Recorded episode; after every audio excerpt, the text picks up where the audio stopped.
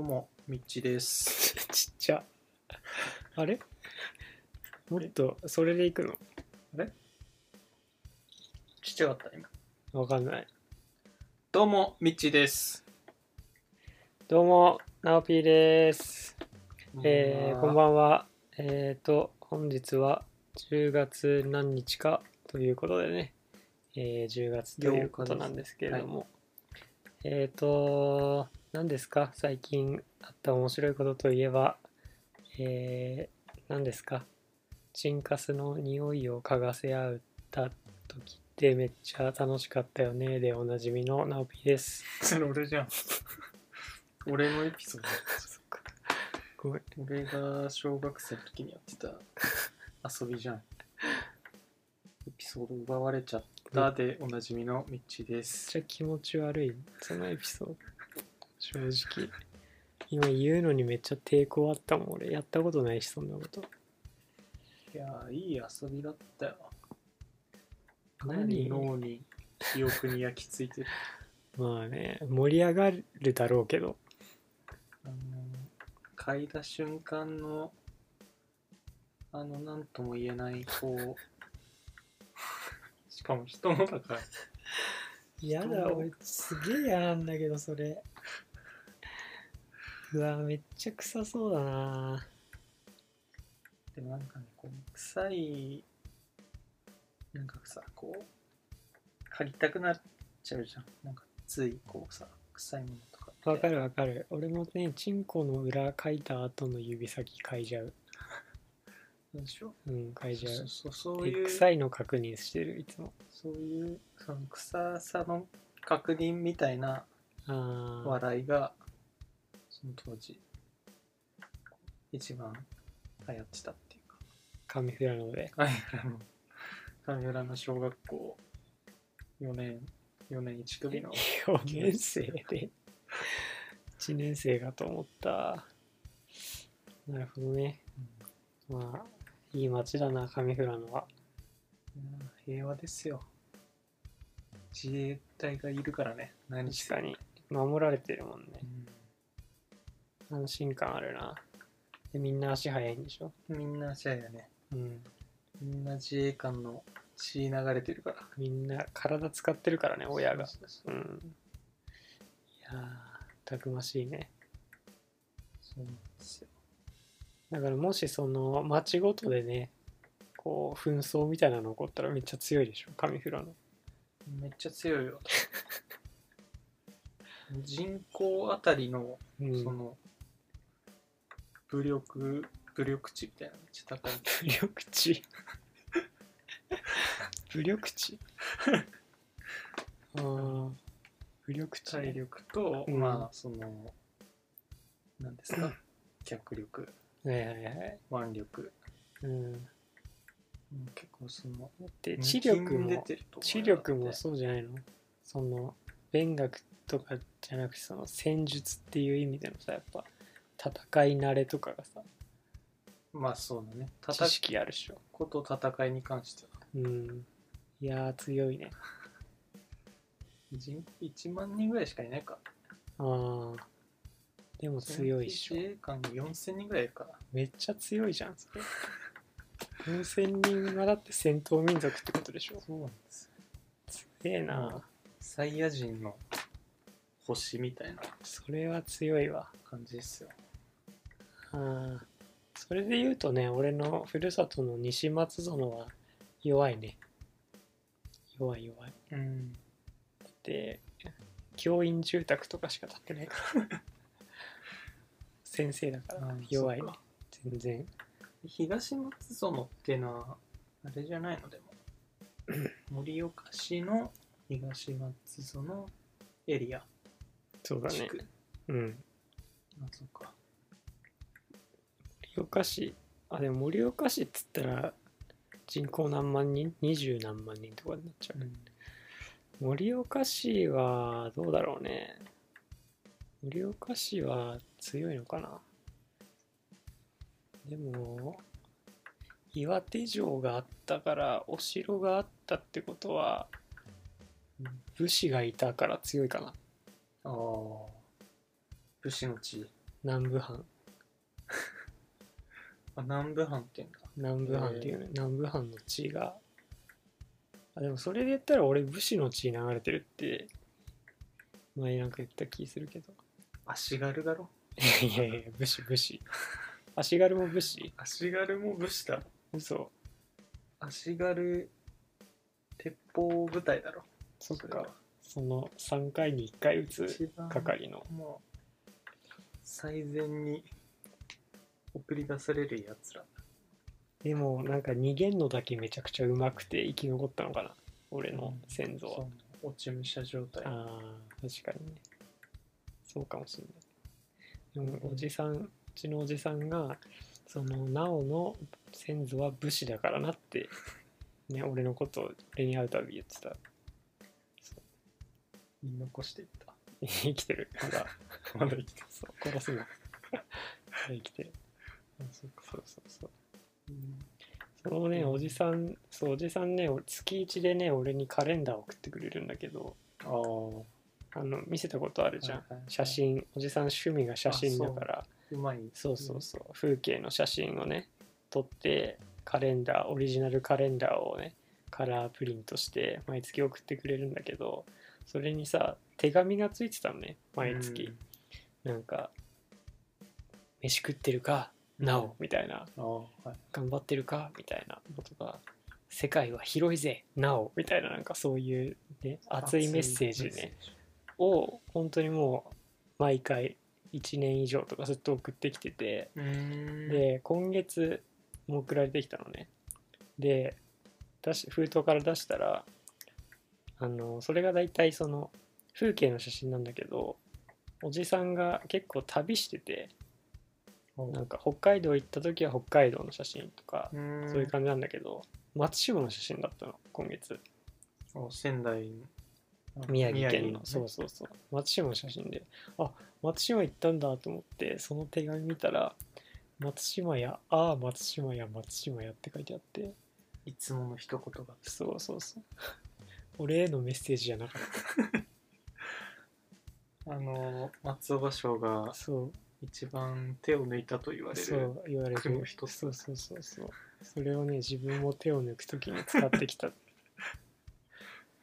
結構楽しみにしてたんだよね、そのおじさんの熱いメッセージ。そ毎う。月のやっ元気出るからさ、やっぱり。確かにねすごいおじさん、俺のことめっちゃ応援してくれてるから、常に。うん肯定してくれてるから。そう。直筆で直筆で、毎月。はいはいワードではなくてワードではない直直筆筆ボールペンそうボールペンねボールペンでね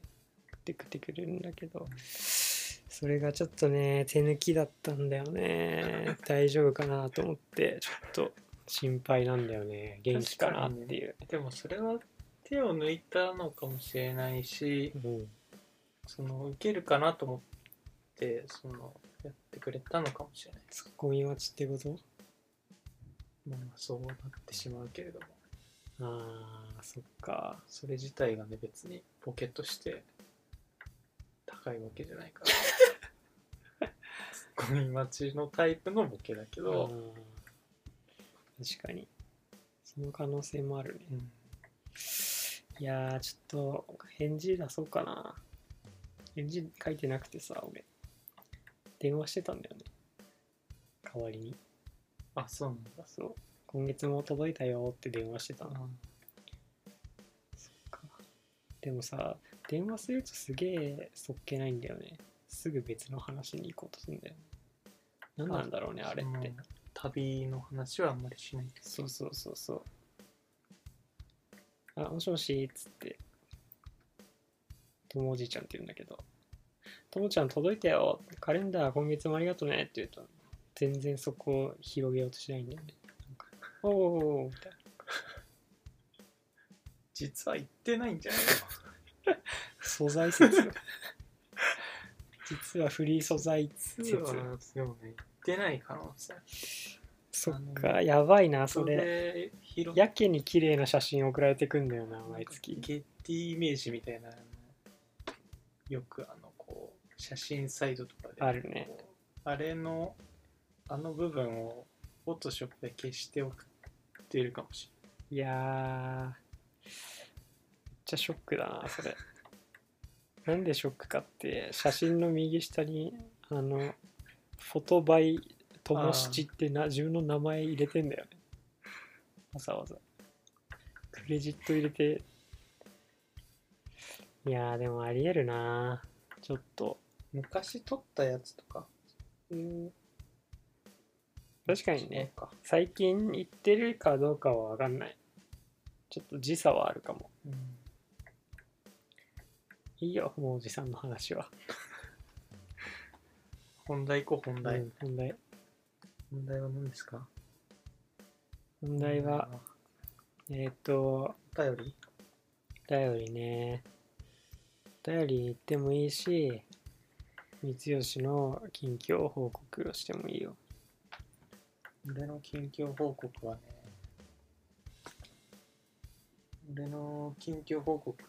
は特に今んとこないので、えーまあ話せる、話したいことはいくつかありますけれども、先にまあでもせっかくなんでお便りお便り行きましょうおじ便ゃり読みましょう。はいせっかく貴重な我々のリスナーが送あ確かにっていただいたのでね。ありがとうございますいつも本当にありがとうございますうありがとうございますーんはい。 じゃあちょっと読みますね。はいえっ、と、ラジオネーム、大事なのはタイミングさんからお便りいただいてます。はあいりがとうございます。ありがとうございますえーメッセージどうも、えー最近転職活動に成功してふわふわしている僕ですはい人間っていつ満足するんでしょうかここまで達成すれば満足すると思い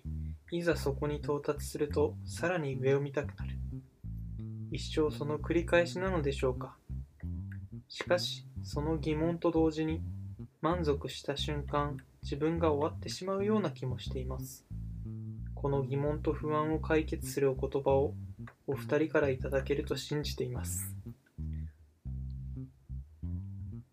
というねお便りいただきましたけれども信じていますと信じられちゃってるななんか送り先間違 ってない合ってんのいやいやいやまあまあまあでも最初に言ってたかうんじゃあ合ってんだおな二人って言ってましたねそっかいやー満足すいつ満足するのか人間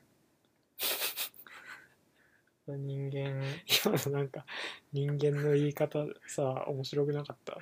人間以外の生き物が人間を呼ぶ時の言い方みたいじゃなかった今人間なってたよ今人間人間を食う生き物の人間の呼び人方だった間そうね人間を人間と見てないやつの人間の言い方うんえー、っていうのがじゃあ回答でいいんだっけなんだっけであのだからそのまあ目標だったんでしょうね最その転職っていうのがでそれで成功したとはいで、おめでまあ、とうございます成功そうですね、おめでとうございますと。いやー、すごいですね。すごいよ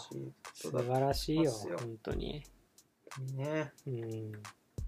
転職。うんで、まあ、それが、まあ、最近のこう、目標にしてたんじゃないですか。それが、まあ、達成できたう途端んに、まあ、ちょっとまた、この次を見ていきたいと。なるほどその目を見見たくなってしまうといううんお便りですけれども。うんでそんな疑問とうんこんなんでいいのかという疑問とうんまあそれをまあ例えばその満足してしまった時にうんその疑問あそのえーその向上心みたいうんなものですね、亡くなった時に自分がまあ終わってしまうんじゃないかと。うんまあ、うんえー、そのような、えーことを感じられているうんということで、えーそれを解決するお言葉を、えー僕たちからいただきたいというなるほどことですね。これは分かりました僕お俺は何ねであのー一言「大丈夫だよ」と言ってあげたいですねあの不安にならなくていいよああ、っていう確かにね、そうそう大丈夫だよ。大丈夫だよっていうねそうことですけどもありますか俺ありますかあのー満足エピソードあ、満足エピソードうんああ。ごめんなさい携帯をガタンって落とし大丈夫大丈えっとですね、満足エピソード。ねえ、難しいっすよね、これは。でもそんななんか満足をしない側の人間かもしれない。夫おーいや、っていうかなんかその、そもそも、その、目標値低いみたいな。あ目標値低いって いうか、ー 目標値低いっていうか、その、なんなんていうのなんだろうね。えー、どうですかそのあたり、満足エピソードですか満足エピソードいやー押し付け合いみたいになってるけどそうだね満足エピソードね確かに満足エピソードでもなんかその本当になんつうか考え方によるなーっていうふうには思うことはありますありましたね少し前にあのその自分の現状っていうのをなんかどういうどちらにも取れるなと思ってまあこう普通になんていうのテンションが下がる時っていうかああやべ自分めっちゃしょぼいなみたいなこうネガティブモードというかうん、なんて自分はダメな味噌カス新カス野郎なんだみたいな仕事も全然成果も上げてないしいつまでたってもなんか何もわからないしみたいになんか思う気持ちもあるしまあそれもなんか事実だだなとも思うんですけどでもそのうーん例えば高校生の時とかの自分が今の自分見たらなんか割とそのまあやりたいような職業につけてるみたいなこととかそういう見方もできなくはないかなみたいなふうに思ったりしてなんだろうどっちかに偏りすぎるとこうなんて言うんだろう根拠もないのに自信過剰な人間になっちゃうしその逆に傾くとさ本当に何何もかもこう自己評価を低くしていくとさ気分が盛り下がっちゃうから、うん難しいなと思うけどね。ねえ難しいですよね。何の話だ、これ。うん、 まあ何の回答にもなってないけど。でもまあそうですよねなんかこうなんていうかまあ結局なんかもうどんなにさなんか上には上がいるじゃん常にいやー、それは本当そう思うね。なんか何を目標とするかみたいなとこはそのなんか自分の目標の決め方みたいなのがさ、うん。そのなんか一般的な評価みたいなのでうん。決めるとうん。まあそれがなんかこうなんかこう常にやっぱりなんかもうオリンピックで金メダル取る取らない限りうん。もう上には上がいるみたいなそう世ね界じゃないですか、この世の中は。オリンピックもね次はじゃあ連覇そうそうそうそう4連覇してる偉人がいるから自分も4連覇できるかみたいなさうん話もあったりとかねすごいよね すごいなって思う俺はもうねちょっとそういうのはもう耐えられないなって思っちゃって頑張れなくてもう最近は頑張ってないと思う自分はわかるよ。そわかるの中で戦っている人は本当すごいなって思う俺はちょっともうね頑張れないうん。いやー、本当にね、そうですよね。そう、そこから逃げ続けてる よ。ほんと、ここの数数年間は。でもまあ、逃げるって言っても、まあ別に、ネガティブな側面ばかりじゃない、じゃないですか。まあまあ、そうだね。そうだけどね。そこの、別になんか、後ろめたく思うう気ん。持ちもわかるけれども、うん、別にそんなに、なんか、じゃあ何もやってないかというと、うん、そういう人たちにはできないことをやっているかもしれないし。うん。まあ、興味、興味とかの違いっていうのもあるよね。そううん。まあ、結構、ね、こういう比較がなかなか難しいですよね。そういう比較すべきでもないし。いやーなんだっけ質問。えー疑問と不安を解決する言葉をいただきたい。ああ。でも満足はすることはないんじゃないかなと思うけどね、普通に。うん。まあ満足したら終わりみたいな感じは、まあ、そうですよね。なんか、それはあります。うん。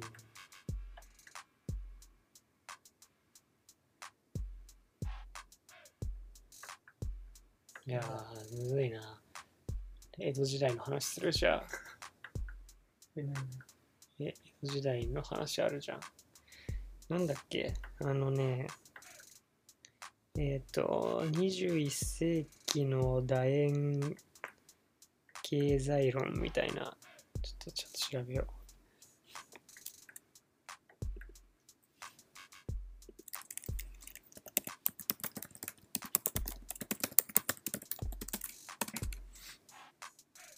う。間違えました。えっと、三島社から出てる平川克美さんが書いた21世紀の楕円幻想論その日暮らしの哲学っていう本があってこれを大学の時に読んだんだけど確かねちょっともし読んで違ったら違ったよって教えてほしいんですけど確かこの本の中に書いてあった話だったと思うんだけどそのえっ、と今のこの社会っていうのが基本的にその成長し続けるみたいなうんことを前提として成り立ってるけど、でもなんか江戸時代とかの200年間ぐらいってなんかほぼ暮らしぶりってなんか繰り返しだったっていうか、うん変わってなかったっていうその技術的ななんか進歩みたいなのとかそういうのはなくて暮らしててでその時のでも人々って普通にめっちゃ幸,、まあ、幸せかどうかっていうのはちょっとあれだけどまあでもなんかその中でも生まれてる文化とか醸成してるものっていうのはたくさんあって、うんだからなんかそのまあ幸福をどうやって感じるかとか自己実現みたいなことをどういうふうにしていくかっていうことは必ずしもこうどんどんキャリアをこうなんていうか社会的になキャリアみたいなものをこうあうんアップさせていくとかお金がすごく増えるとか暮らしがめっちゃ便利になるみたいなっていうことだけではないみたいなうんようなことが書いてうんあった気がする、 この本だった気ながるすほるどちょっともし違ったらすいません確かにこれ結構面白そうだな読もうそうなんですよえでも確かになんかそうだよねその江戸とかに生まれてる文化とさうんなんか今生まれてる文化ってさ、なんか圧倒的になんかその繰り返し量みたいなのって全然違うう、んその繰り返すことでやっぱ生まれてるそうそうもそう、のじゃんほぼなんかすぐ次に行ってる感じっていうか、うんなんかファッションになってるよね、うんだから文化っていうもうのが、んそのアングラな文化とうか、パんンクパンクみたいなうのっんて、結局その過ぎ去っていく時代の中の一個みたいなっうんていう文化のあり方になっちゃっているけどっていうねうんこの資本主義の中でうん生まれているものっていうのなんかそうなんだよねそうそれをなんか俺は読んで確か大学の時にでなんであとその時にそう思ったのがだから今自分が生きてい20代で生きててまあ30405060とかってなってった時にどんどんみんながまあ経済的に豊かになるとか暮らしが便利になって生き続けるみたいなうんいい方向に向かい続けるみたいなことっていうのがまあある種の幻想っていうかそれこそそういう時期もあったっていうかうんい50年前と今の暮らしとか100年前と今の暮らし比べたら多分かなり変わっててなんかそれは一種のまあ成長うんがあって普通にそれの恩恵を受けてきてねうんすげえみたいなカラーテレビすげえみたいなこととかがあり続けたけどなんか別にそういうことだけがうんみたいな話とか話とかですよなるほどそうでもどうなのあのさまた本から引用するけどさ あのなんだっけファクトフルネスフルネスかって読んだいや、今日本屋に行って、字面だけは見て帰ってああきた。なんかファクトフルネスに書いてあったこともちょっと関係してるなって思ってファクトフルネスに書いてあるのはなんかえっとまあいろんなそのデータが載ってる本なんだけど、データを紹介しながら、まあ、うん話を進めていく本ででも本として一貫して言ってんのはその現状を評価する方法は2つあってなんか例えばうーんとじゃあ A 君が数学のテストで10点だったとするじゃん。うん。うんまず1回受けて中間テストで期末テストで30点だったとするじゃんその30点だった時に30点だからあの成績が悪いっていう風な見方もできるけど10から30に上がってるから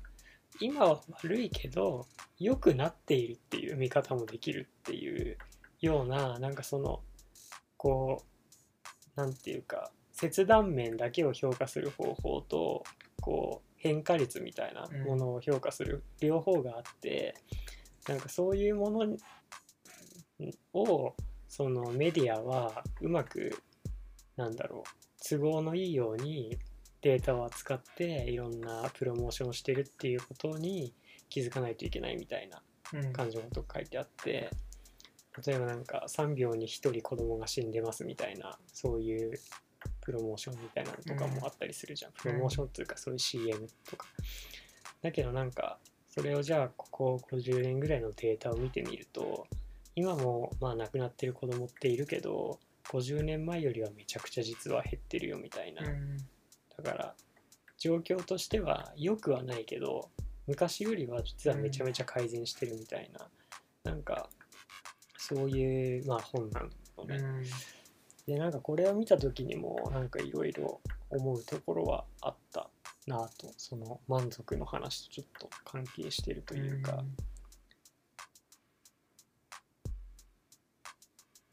うんなるほど確かになうんだからその2冊の本を読むと解決します 先人がすでに解決はしてないけど考える助けにはなる気がする確答えは書いてませんかにななんか成長が前提になってるっていうところで本当にそうですよね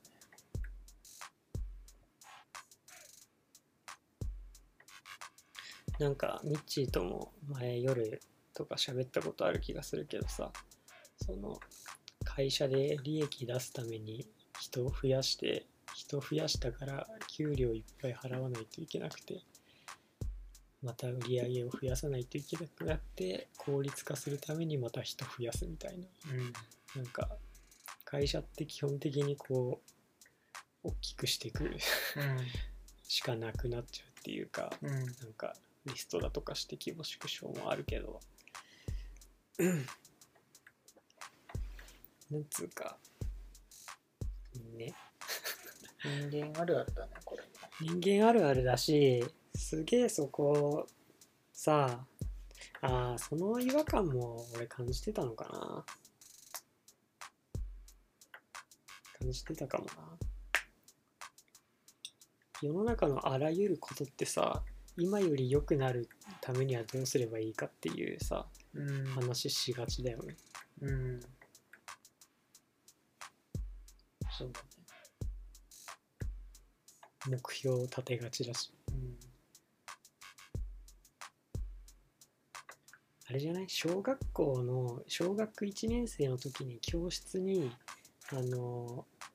の黒板にさ「目当て」って書いてあるさあの磁石なかった薄いあああったあったあれ目を当てと廃止すればいいんじゃん一直みたいそうそうそうあれで目当てが刷り込まれてるな確かにみんなの中にあと標語学級目標楽器も学級目標にねあれよくないね学級目標強く正しく明るい子だったなああ、えー、つ、つ、た、つた、あ、つた、つた小学校、あのああいう作文的なあれはないですけどそういうんじゃないっけ松園のああいう作文になってたか マな。ジま、まっすぐ、そんな強く、そうむずくね速根で、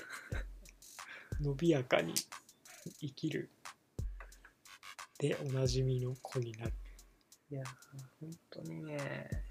生きづらいっすよ生きづらさを助長させてるよね本当にもうホープですよホープホープ先生ックスエデュケーションの話を始めています、この人は。うん世の中ホープ先生はね 本当ホープという名でありながらね希望を奪ってますからなんかでもさ、まあ、ホープ先生もそうだけどさその、まあ、ホープ先生の話するかいやま聞いたあまだ見てないセックスエデュケーションを見てない人に言う説明するとまあセックスエデュケーションのシーズン3に登場するキャラクターでホープっていう、まあ、主人公たちが通う高校の校長先生がまあいてその人が結構ねこう、まあ、前時代的なというか、不思議ですよあの感じの、まあ、方針にそれまで自由な感じだった校風のね学校に着任して、学校をこう規律が結構厳しい学校に変えていっちゃうっていうようなまあね話なんですけれどもそうちょっとまあ、全部見てからにしようか。そうだねこれはそうだねなんか、実は、すごいいい人だったかもしれないし。いや悪い人ではないと思うけどねホープさんはあね、のーいや、そうなんだよ。うん、別に、結構、その、ホープ自身の葛藤みたいなのもうん、ちゃんと描かれているっていうところが、あの、いいとこそうそうそうちょっと学級目標の話しないろ。いい学級目標って何だったんだろうねって今思ったうん。で俺小学校の時学級目標について疑い持ってなかった今いや疑俺いも持ってるけど持ってるそのいやその学校で定める目標類に対してのうん疑いはなかったよねダサいね俺ら いやでも疑いなかったけど、まあ、それを別になんか達成ししようとも思ってなかっしようと思ってない確かにっていうか覚えてないし 見てたなかもうっそたこにあるものだ、うん当たり前だよね何かそれに対してこ学級目標がこうだからこうしなきゃいけないみたいそれなはないわ考えはと行動はなかったと思うけどなんかそれはまあ、あるもんだという認識でしかなかったですね。学級な目ん標かその、大喜利みたいなさ、はい節あったじ学級目標にゃん。 いやなんていうの、その、こう、結局そのさ、なんか、コピーライト、うんコピーライト力みたいなのがさ、あれ誰が決めてんのかな電通電通にこうリストがあるんじゃないですか。電電通通がのその全国の公立小学校の学級目標を決める担当の人いるのかな電通が出してる、あのー、学級目標リスト選ぶのとかあてそっちかそうそうそう。校長とかが選ぶうちの学校はこれだ。えー、いやそれ確かに、意外と。あるなんか高学年ぐらいは、うん、なはんかか生生徒、いはい、はい、児童うん側でこうき決めるみたいなくだりはあったような気がする。そあのあ学級委員会とか確かにで。で、なんかその、先生なんかいいいい感じの言葉をさ、うんそのクラスの何名かから集めて、うんそれにするみたい B 組ダイナマイトみたいなな。いや、そんな。それ運動会かそうね、それは東松園の小の運動会かどうか知らないけど、なんかそういうのなかった運動会の時に運動会の旗作るみたいなありましたね。旗、旗はなかったああ。まあ、話戻すと、高学年は自分たちで作ると。確かに中学生、中中学生とか、なんか、修学旅行、修学旅行なんか、なんか、うん、何中2で行くやつなんだっけ中二病旅行えーあのえ修学旅行じゃなくて修学林間学校中3じゃん林間学校中2で行くやつ林間学校的なやつの呼び方え何ワーケーションえそんなそんな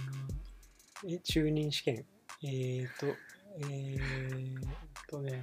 えっと科挙科挙主科研修だ主科研修いや知らねえよそれ学校ごとに違うだろそんな主科研修っていうのがやっぱりあるんですよ北海道はああ北海道は全域やんいや全域かわかんないけど上富良野と旭川はでは呼び方は主科研修えそれが何中 2? 中2の主科研修中3が中3が修学えー、なるほど宿泊研修ってどこに泊まる主科研修はなんか青年の家みたいなさのあじあゃあまあじゃあ林間学校的なねあ。うんなんかキャンプファイヤーしはて、いはいはいはい。前の前戻って、あ最後お楽しみの肝試しして、ちあ、ょっとお来いみたいーあな、そういうやつでー、、うん、そういうやつでもなんかさ、ここう、一応なんかその、委員会みたいなのがさ、う、組まれてさはいはい歯科研修委員みたいな、はいうんうんそれでなんかこう、その中で標を決めるみたいなうん。うんうんうん。のもあったりとかして、ああ、標語大喜利がいっぱい、その学校の生確かに活ねの中にはあったかも。散りばめられてたよね。あっ今たね思えば文化祭とか。確かに。あったわ。運動会とあったあかった。燃えろみたい燃えろ。な燃えろ俺たちの魂あったね、あったあった。あ、俺、中2の時のね、学級目標、バカになれだったね。マジうん。なんか先進感があるそう。 そうかな。なんか、ないか落ちあって、この話。中、中1から中2でクラス替えあって、うん中2の最初の頃、なんかうちのクラスめちゃくちゃおとなしかったの、なんか、みんな。すっごいおとなしかったの。なんかね、みんなもうおとなしい感じの人が集まっちゃったっていうか、あーリリーダーっぽい感じの人あんまいなくてそうですかそうでねだからおとなしいっていうのがなんか別に今思い返せば全然おとなしくていいんだけどなんかおとなしいっていうのが問題視されてたのよ春先にそこでいろいろみんなで話し合った結果がバカになれっていうちょっとこうみんな自分を解放した方がいいんじゃないかみたいなあ感じでその、ーへ目標になったのねでそしたらすごいな効果があってなんかもう最終的にはもう学級崩壊みたいなー マジそうなんかで4クラスのうちで一番成績悪いクラスになってもうめちゃくちゃ本当にバカになったそうはちゃめちゃになっちゃってすげえなそうそのはちゃめちゃになってその時の担任の先生次の年いなくなっちゃって中3で別の先生になっちゃってあー効果ありなんだじゃあそう効果ありなんだよね学級目標えでもそれはさ誰どういう生まれ方をしたのその学級目標は先生が決めたいや学級委員学級委員つうか学級会議みたいなやつでみんなでなんか出して決めたんだと思うよ俺らちょっとおとなしすぎるよなそうそうそうそもっとなんかううんもっと元気にやろうみたいな感じのまあそいつがきっと後に大暴れしたんだと思う けど今思い返すとねうちのもそううなんかテロテロリスト的なそうすごいね結構ね荒れてたんで荒れてたっていうか不良って感じじゃなかったけどなんか男子の悪ノリみたいなのがあって一番危険なタイプの学級崩壊なんですよそうなんかクラスは仲いいんだけどみんなめっちゃ成績悪いみたいな、そういう感じだっただからなんかいじめとかはないんだけどあそういうそうそうそうその先生に対する反抗とかあーいたずらとかあと脱走とか授業 中があって結構やばかったねなるほどそこのなんか団結というかこう連帯意識みたいなのがうんバカになれという言葉でそう芽生えてしまっそうそうそうめちゃくちゃ面白かったけどねた。まあでもあるよね、そういう時期。うんなんか、各、その学年に一個はそういうとこがそうそうそあうるそう気がする。悪ノリ集団本当に悪ノリ集団だったよマジでとかわいそう。先生が。先生がかわいそうだねもうなんかその男子の一部がもうふざけ倒しまくっててなんか俺とかはまあまあ割と真面目な生徒だったからでもなんか俺ももう我慢しきれなくて笑っちゃううん結構女子とかもみんなそれ見てちょっと笑ってるみたいな感じで先生だけマジでブチギレてるみたいななんかそういう感じだったいや、怖えな、それでも。いややー自分がそ先生だれはねいやったほらんと地獄だよ先生の立場からしたらねひどかったねあれはそれでもそういうのってさどうどうするだろうねなんかなんていうかさなんか毎絶対なんかさこう生まれるじゃんそういうことってうん、毎年とかなんかうん何年かに1回とかはさ、うんそういう学年に一クラスはそういうなんか悪乗りしてうん先生に反抗して、うん先生がちょっと病んじゃうみたいなうん、いなんか防げないのかやーどうなんだろうね防なげないんじゃないんか何が原因なんだわかんないけどでもさそのなんかそういうやつらでさえも一応こうあいつはやばいって恐れてる先生みたいなのいなかったあなんまかあそ確れかに今思い今思い今思い返して気づいたことだけどでうちの担任の男の先生はねもう途中から舐められちゃってダメだったのよいくら怒っても、だけど理科の先生でめちゃくちゃ怖い男の先生いてその人だけはマジでやばいってうちのクラスの男子も思っててその人が来る時だけ静かだったね何なんだろうね別に殴ったりとかしてなかったけどねその先生手は挙げてなかったけどまあ怖いんだよねなんか焼いたいるよねあのそういう人いたいた何なんだろうね僕はあれって川村先生ううんちの学校でいう確かに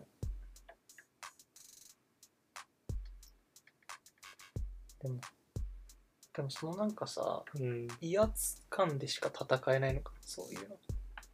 ああそのなんか怖い先生がいるうんっていうことはまあ一個の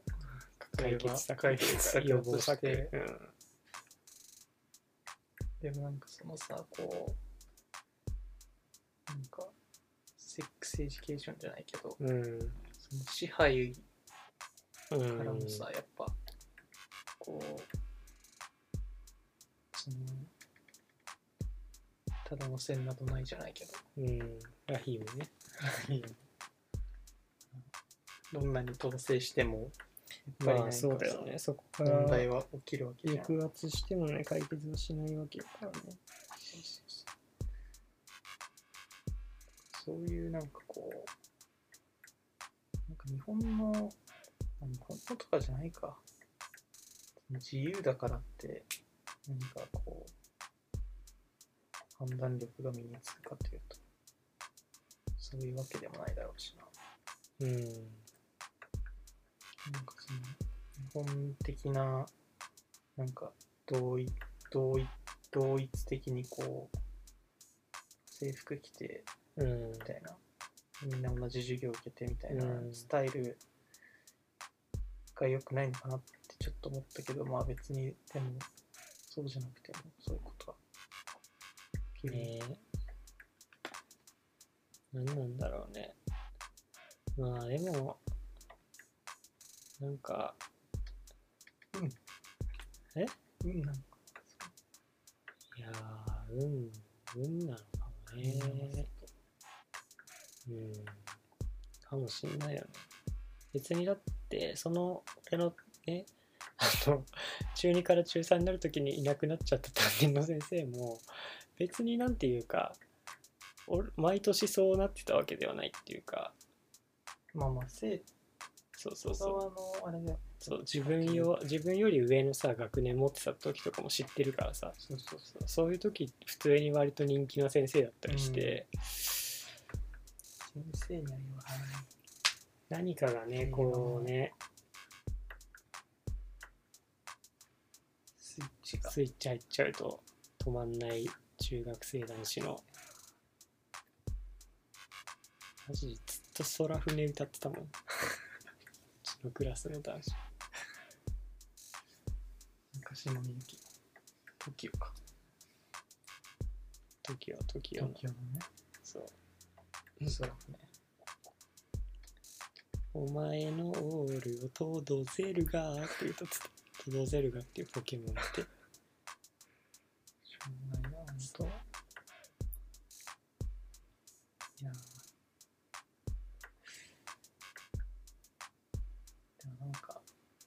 こう団結させるさせようとするじゃんそういうのもあるのかなちょっと思ったけあどなんあかことあるごとにさやっぱさ学校行事って団結することが求められてさそうねそれが評価につながるじゃんうんそそこのなんか団結の方向がなんかいい方向に行く場合もあればうんここからの方向に団結する場合もあるってそうだいねいですよあそういうことを書いてる人はもういるだろーいそういそうだねちょっと今これ偏見かもしんないけど今ちょっと思いついたことを言うんだけどまあいやなんかもしかしたらそのうちのクラスも結構ワイワイやってたやつらあでも嘘だなそれは違うわいやなんかさあんまり部活をちゃんとやってなかったんじゃないかっていう説を今言おうかと思ったけどそうでもなかったわ別にううんあんまり関係関ない係ないか関係ないや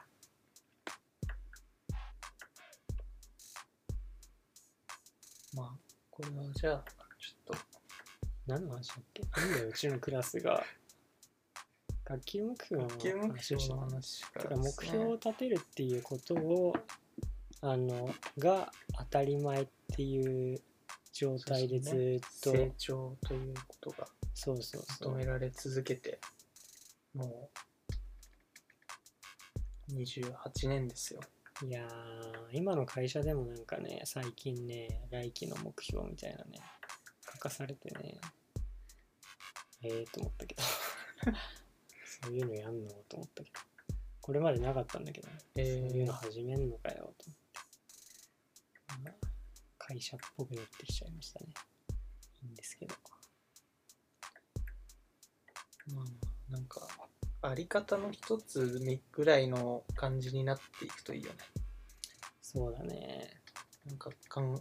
なんかこう捉え方としてさなんかうーんそれがみんなに本来はこうみんなに強要されるものじゃないっていうかさうん甲子園目指すやつは目指せばいいしうんなんか、普通に楽しくバンドやる、や、やれる、やるやつはやってればいいっていうさ、まあ、そういう、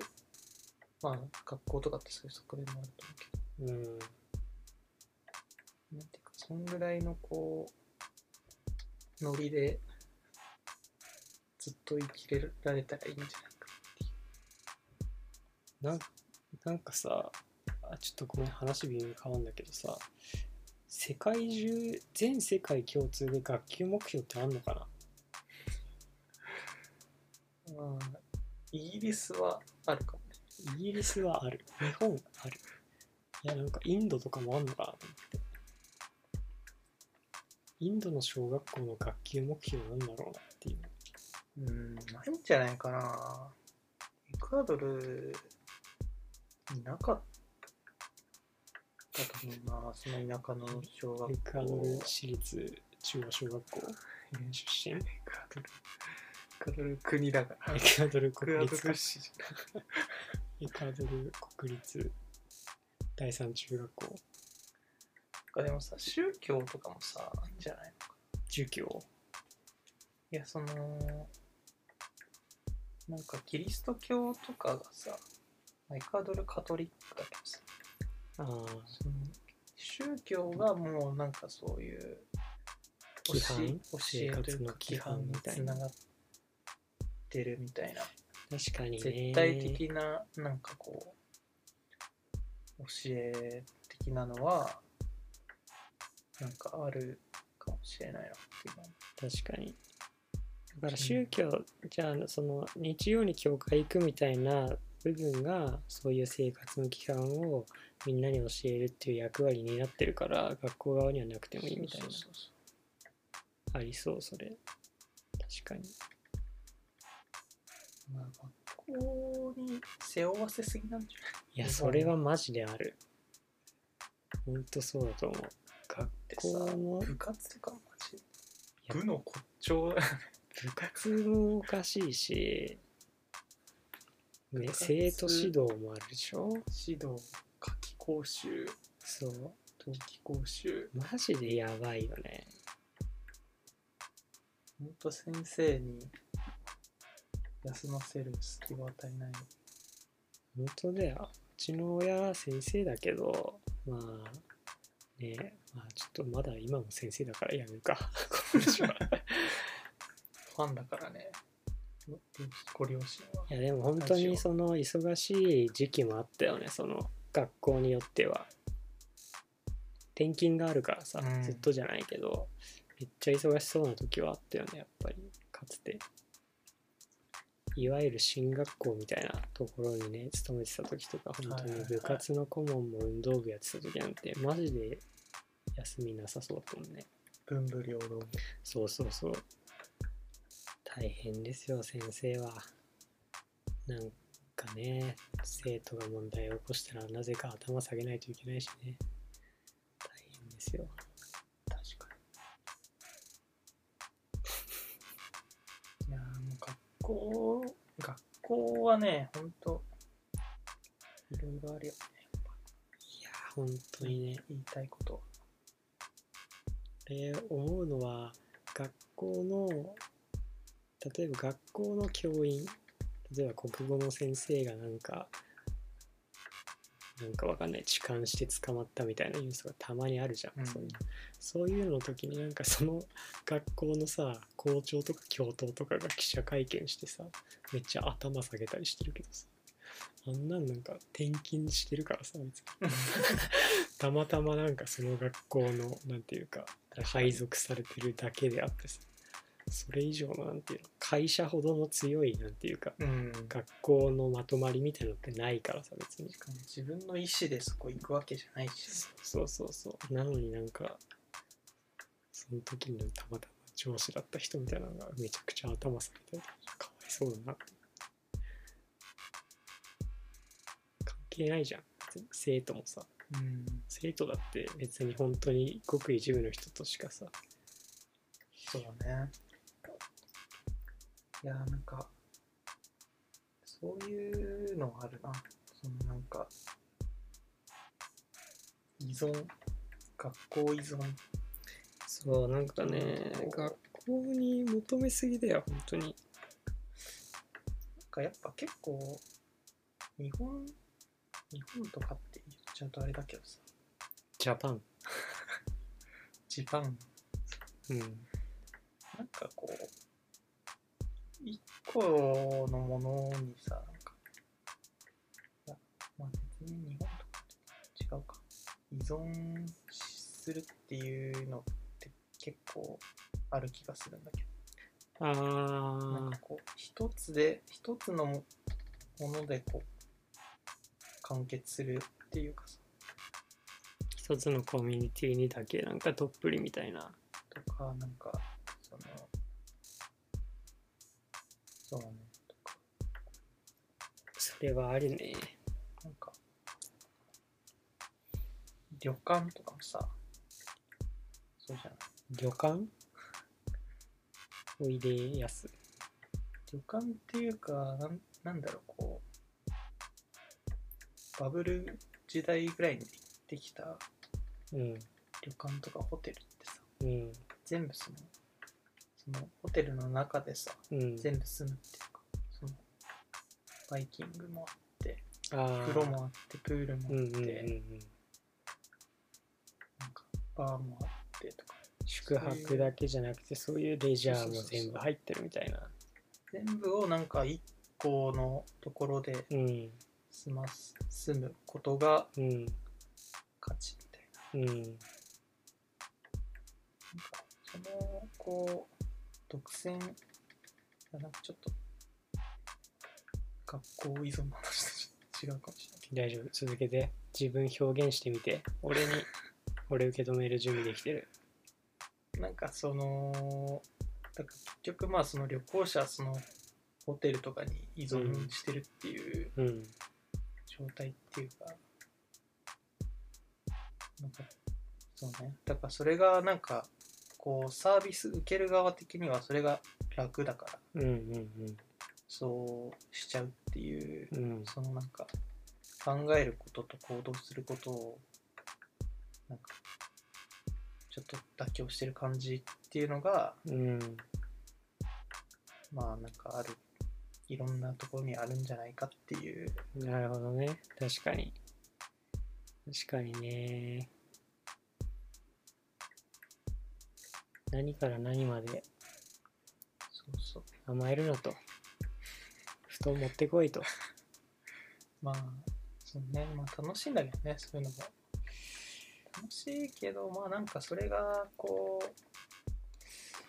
うなんかもっといろいろあるだろうみたいないろいろあるでしょうよいろねいろあるけど、なんか、それが一番楽だからそうなっちゃうみたいなことって、うんなんか、それでシステムがこう出来上がっちゃうっていううんのがもう、みんなを苦しめているうん何かと。そうだねその通りだよあとね、ちょっとそのホテルで思い出したんだけどさ、うんバイキングってあるじゃん。うん海賊海賊が、まあ、んあの海賊から名前自体は来ていると言われている。うんうんあのまあ日本独特のう日んあ本独特らしいんですけどああそうのなんだえあのホテルとかでこう料理をねー、うん取れる好きなだけ取れるうんシうスんテうム、んあれがさ、うんうん結構抵抗感が最近あるんだよああ、と言いますと。ないいや、俺はね、抵抗っつうかね、俺苦手。あうまく盛れない。ーあーそれもまああるねそれもありますけれどもうん、なんかあれさ圧倒的にさうん、食べ物無駄にななるじゃんうん、うだからフードロス的なことで言うとさん。そうね。なんかめちゃめちゃなんか大量に作ってさなんかまあ余るやつは余ってみたいなうん。わかんないほん実態としてそんなに実は出てないみたいなことあるかもしれないけどどうなんだろうね。確かに気になるね、それは。なんかそのさいやあのあのそしてなんかこうあのあそこで得られる満足感っていうのがうん。なんか、なんていうか、なんか結構、虚しさのああ。が残。るあ満足感というかさ、あ。あ自分の好きなもんだけう好んきな分取ってあ。う、ん。なんかすごい満腹にだけなって帰るみたいうん。な。なんていうか、こう、その、めめっちゃ美味しいだけ、美味しいものがたくさん、うん。本当に味が優れてるバイキングっていうのもあると思うんだけど。うん。なんかば大体バイキングってさこう、うん一品のこう料理でこうコースとかで出てくるものよりはさまあ、美味しく美ないよ味しくなね。いじゃ、うんなんん。冷えてたりするしね。かそれがなんかそういうものがなんかそのバイキングっていううん。形式になることってなんかちょっとこう、サービス受ける側はちょっとウキウキして、うん。うん。うん。なんかそあ好きなもの取って楽しいみたいな、うんになるなってうん好きなもの取って、うん。あんま美味しくないけどなんかお腹いっぱいになってうん。なんか帰るみたいなうん。何なんだこれみたいな確かにね。バイキングね。うん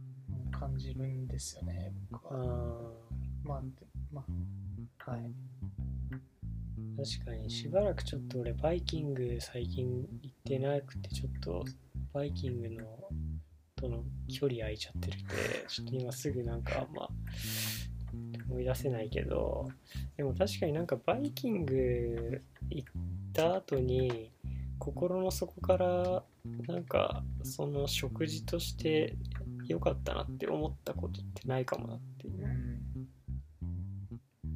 んしかも何食ったかも覚えてないっていうみたいななんかね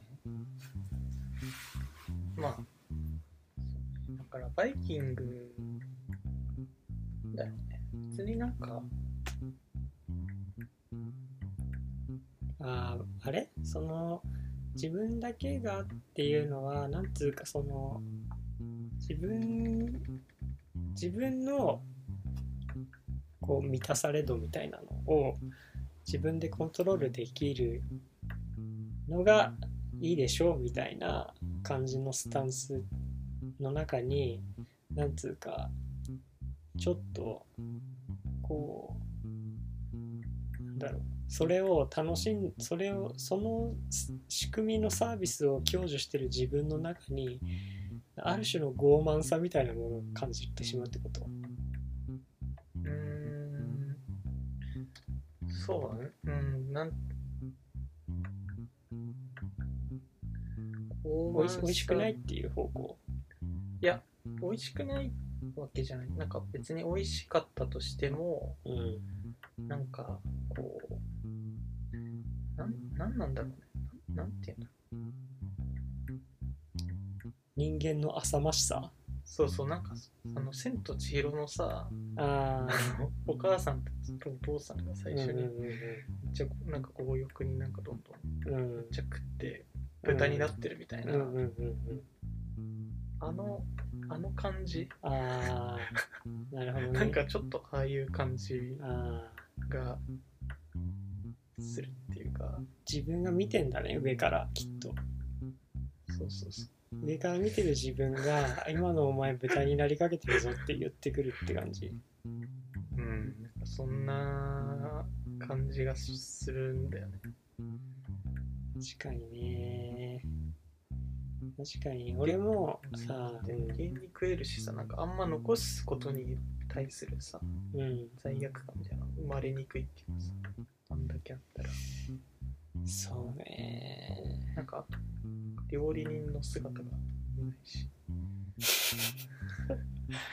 理由多誰くな作っっててきんただろ理由多くなってきた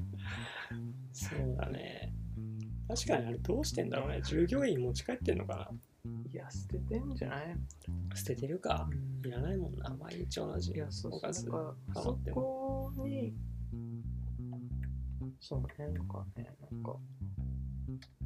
料理人側もなんかね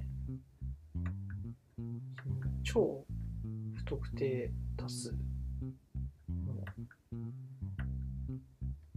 んていうの誰が誰がいやまあそんなことないかなんか家畜家畜に餌やるときにこう檻の外側のところについてる餌を入れる箱にバーって餌をこうなんか粉みフレークみたいなやつを入れるじゃんそこに群がってバーって食べて食べ散らかして残ったのはそのままゴミになるみたいななんかそういうのに近いっていうかこれはあなたの分みたいな配分じゃないもんねうんそうそうそうなんかあんまりこうなんだろう満腹度みたいなのは自分でコントロールしてくださいねっていう、うんなんかそそこのに対するこだわりみたいなのがないないじゃんあんまりあーわかる料理っていうのはなんか結構そういうなんかさ確かに確かに、食べどんぐらいの量でこうう順番に出していくかみたいなことってやっぱさ、ん、まあそうまあだよね、コースとかうんあるしそうねそこまでデザインされてるみたいな食べる順番とか量とか時間とかなんかだから、ホテルの飯はもう定食でいいっていう、あーそれはそうだね本当にもうおかわりできるのはご飯ぐらいうんうんにしてもらえると、ありがたいなっていう。うん確かにホテルでもホテルとかさ、まあ、旅館とかさ一番テンション上がるのって全然バイキングじゃないよね普通にあのめっちゃ小皿並んでるお部屋に並べられるやつじゃないあの、和食みたいなやつ、はい全みたいなそうそうそうそうあれ俺めっちゃ好きなんだけど、うん、で、いいよね。うん、でなんかちょっとするとさあのちょっとじゃないか食べ始めたぐらいでさ大体火つけに来るじゃん修学旅行とかそうのそうそうスタイルね。で なんか少し食べ進めるとまた別の持ってきてくれてさそう、だからまあ、多分、そのバイキングが普及してる理由としては、やっぱ人件費が圧倒的にかからないっていうあーのが、確かに、そまのあ、あ食れだっ品て、セルフサービスだもんね、そうそうそう、食品ロスにさ、うん、比べたら、人件費人高件いか費なんて圧倒的に高いから、確かにそんなことでなってるっていうのもちょっと、なんですかね、なんなんだろうかっていうそうねのはありますね。そういうなんか違和感を大切にしていきたいラジオだよねやっぱり楽しいんだけどね、みんなでご飯食べるって。まあねなんか祭り、祭り感みたいなさ、パーティー感みたいなのがさ、すごいいいんだけど、いいんだけど、どこかで、心のどこかで、なんかその、千尋のお父さんとお母さんの姿が浮かんでしまうっていうう、ん